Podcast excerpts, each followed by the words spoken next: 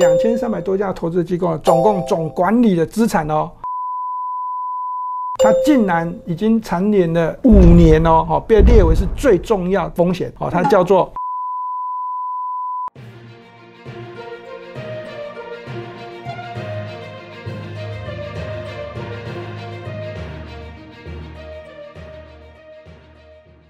如果你是第一次收看本节目的观众朋友们，一定要帮我们订阅跟开启小铃铛，这样才不会错过我们新影片上传的通知哦。欢迎收看 Smart 金融库，一起去投资，我是子宁。如果你是第一次收看本节目的观众朋友，请先帮我按下订阅跟开启小铃铛哦。那最近我们平面媒体讯息指出，劳动基金四百八十亿元委外准备上堂，那 ESG 股成为大热门。ESG 是什么呢？那投资的方向又在哪里呢？我们今天请何文高分析师分析给你。你听哦，我们欢迎何老师。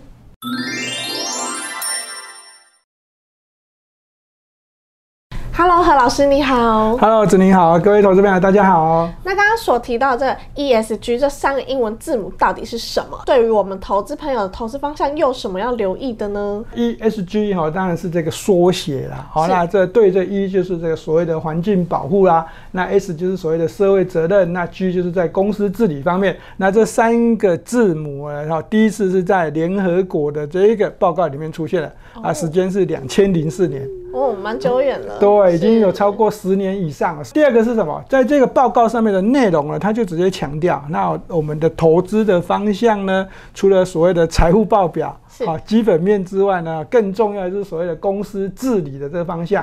那这治理呢，当然就是这个从高层到这个员工上面的所谓的人权啊，跟福利制度。那另外就是所谓的永续经营，而这永续经营就牵牵扯到所谓的社会跟这个环境。好，尤其是环境这一块，是好，那这一块呢，哦，就被视为是长期经营的一个重要指标，而且啊，这份报告也在拉出来了，他直接把好有做这件事情的公司跟没有做这件事情的公司的这个评估。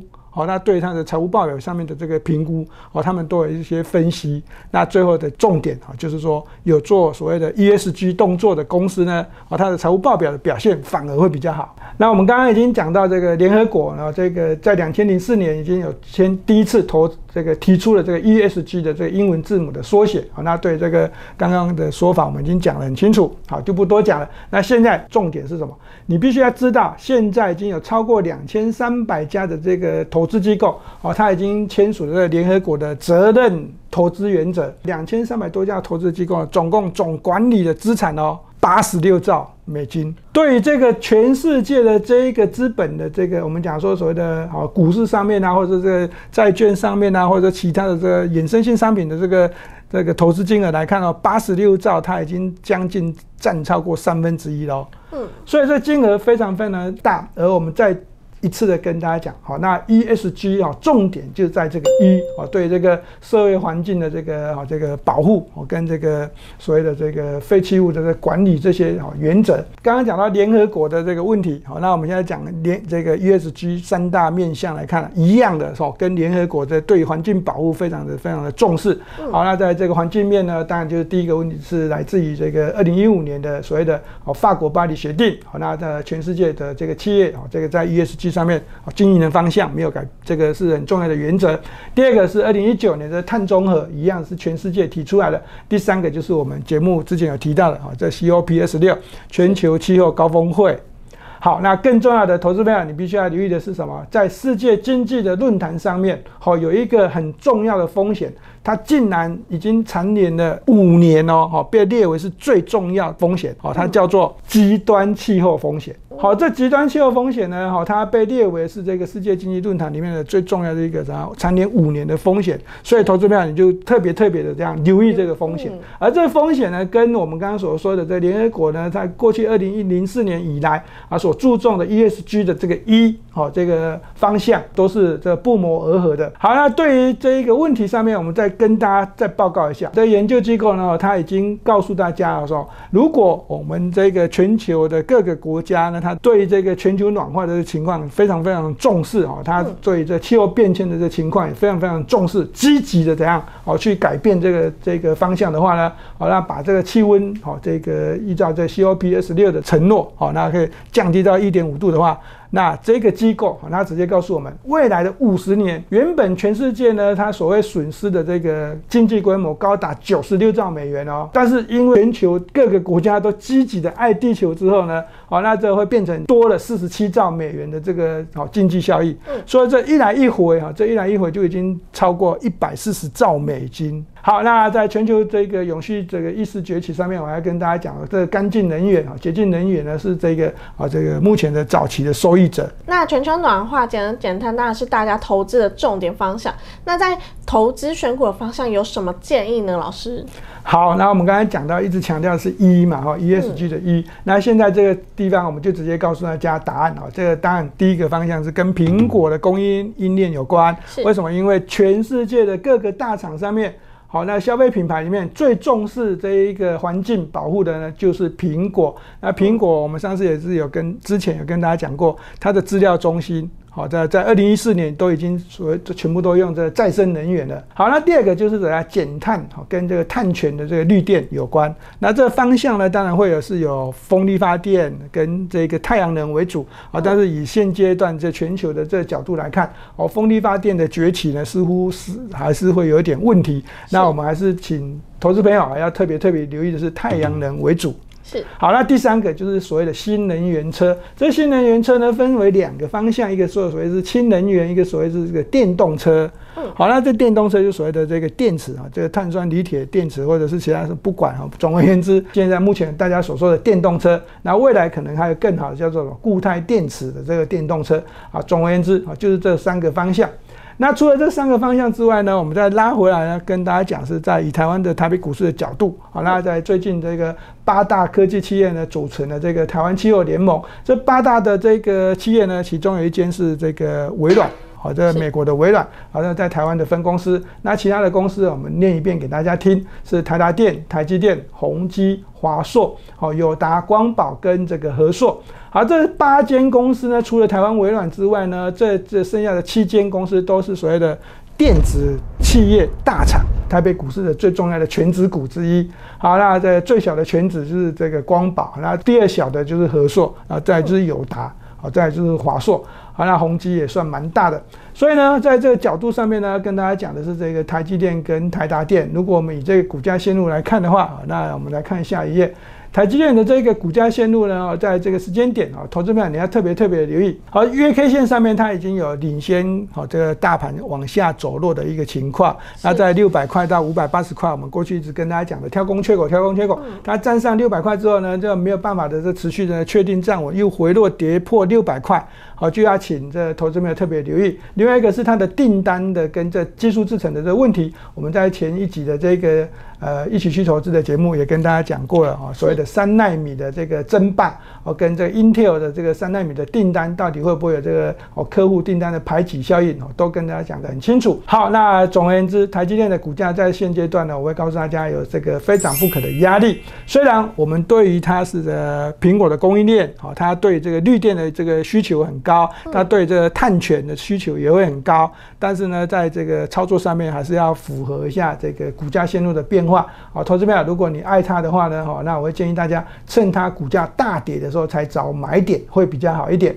好，那以这个基本面的角度来看，十一月份的营收比去年同期增加了百分之十八点七，那这一到十一月份是增加十七点一，那这个好获利，好获利来看的话，今年的前三季呢，好是比去年的前三季增加了百分之十四点六。然后换句话说呢，好在这个营收，好这比较增加的情况，好获利稍微的降低，好我个人认为是因为它资本支出。好，那在美国啊设厂啊，那个资本可能好像支出的比市场预期的还多一点。哦，所以呢，这个第三季的这个获利呢，没有比这个哦大家预期的还好。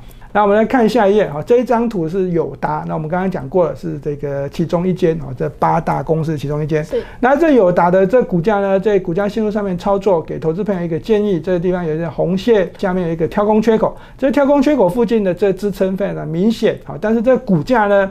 好，会不会因为突破这跳空缺口就是往上走？好，那要观察是股价有没有跌破那一条虚线哦，二十点四元，二十点四元如果有跌破的话呢，哦，这个股价呢还会再回来测这个支撑。相反的，二十点四元如果都没有跌破，哦，这股价呢，我个人认为还有机会往这个上方，哦，再往上挑战，可能要接近这个二七二八都有机会，好不好？那以这一个获利的这个角度来看啊，营收是增加了百分之十九，一到十一月份的营收是比去年增加了百分之三十九点九九。好，那今年的前三季比去年的获利哦，同期哦大增了这个十六点七倍，好，非常的多。完了，但是呢，哦，那主要的原因是因为它去年基期比较低啦。哦，去年赚的比较少，那今年跳高。好，这红海呢，跟这台积电都是跟苹果有关的这一个绿电的一个公司。那台积电是属于我们刚刚讲的碳权啊、绿电啊有关。那红海呢，就跟会直接会跟电动车有关。那未来的产品呢，当然也要跟绿电有关，因为这苹果还是会强力的要求。那以这股价线路上面的角度来看呢，我认为这个股价最近应该就会有一个方向。好，那不管是往上还是往下。好，那我会建议投资朋友都还是要站在买方好才是对的。啊，以这个十一月份的营收比去年同期减少了百分之八点七五，那一到十一月份是比去年增加了这个百分之十三点六六。哦，看起来呢不是这么的亮眼，哦，比友达还差，对不对？是。好，那但是呢，我会告诉大家呢，啊，这个地方呢，这个红海的毛利率，哦，这个公司是要从百分之三、百分之四，好，那预计要往上推到百分之七。好，那在这个毛利率没有。降低的情况之下，提高哦反而是提高。那营收呢？好，在还是一样跟上来。这种情况，我认为红海明年的获利，哦，这个应该有大幅度的跳升。所以呢，哦，这个股价线路哦，最近哦，不管是往上还是往下，投资朋友啊，这都还是观察，好，可以找买点。嗯。好，最后一个呢，我们要跟大家讲就是台达电啊。那台达电呢，它有什么好的？好，当然是跟绿电出电啊，这个跟电源有关。好，那我们的股王这个六四一五的 CDKY 就是跟电有关的这个电源 IC。好，那这台达电对这电源的管理也是有一套的一间公司，绿电出电电源管理啊，这是一块。另外一个是什么？工业自动化。啊，对于工业自动化的这个情况呢，这个台达电呢，对这个哦，这个绿色工厂，它也是有一些这个研发的这个产品。好，所以呢，在这个台达电上面的这股价上面的这个交易呢，我还是跟大家讲，好，那在这个好两百六十块以下，应该都还是会是一个短期间的一个买点。好，那在这个基本面上面的这个表现，好，那今年的这个营收。好，这个十月份的营收比去年同期增加百分之这个零点八六，那一到十一月份，一到十月份的这个营收是十一点七六。好，那在这去年啊，在去年的这个营收获利呢是九点八一，今年前三季是这个七点九一，好，那也是这比去年增加了十三点八。那今年的这个一整年的这个获利会不会超越这个去年的九点八一？我个人认为是会超越的。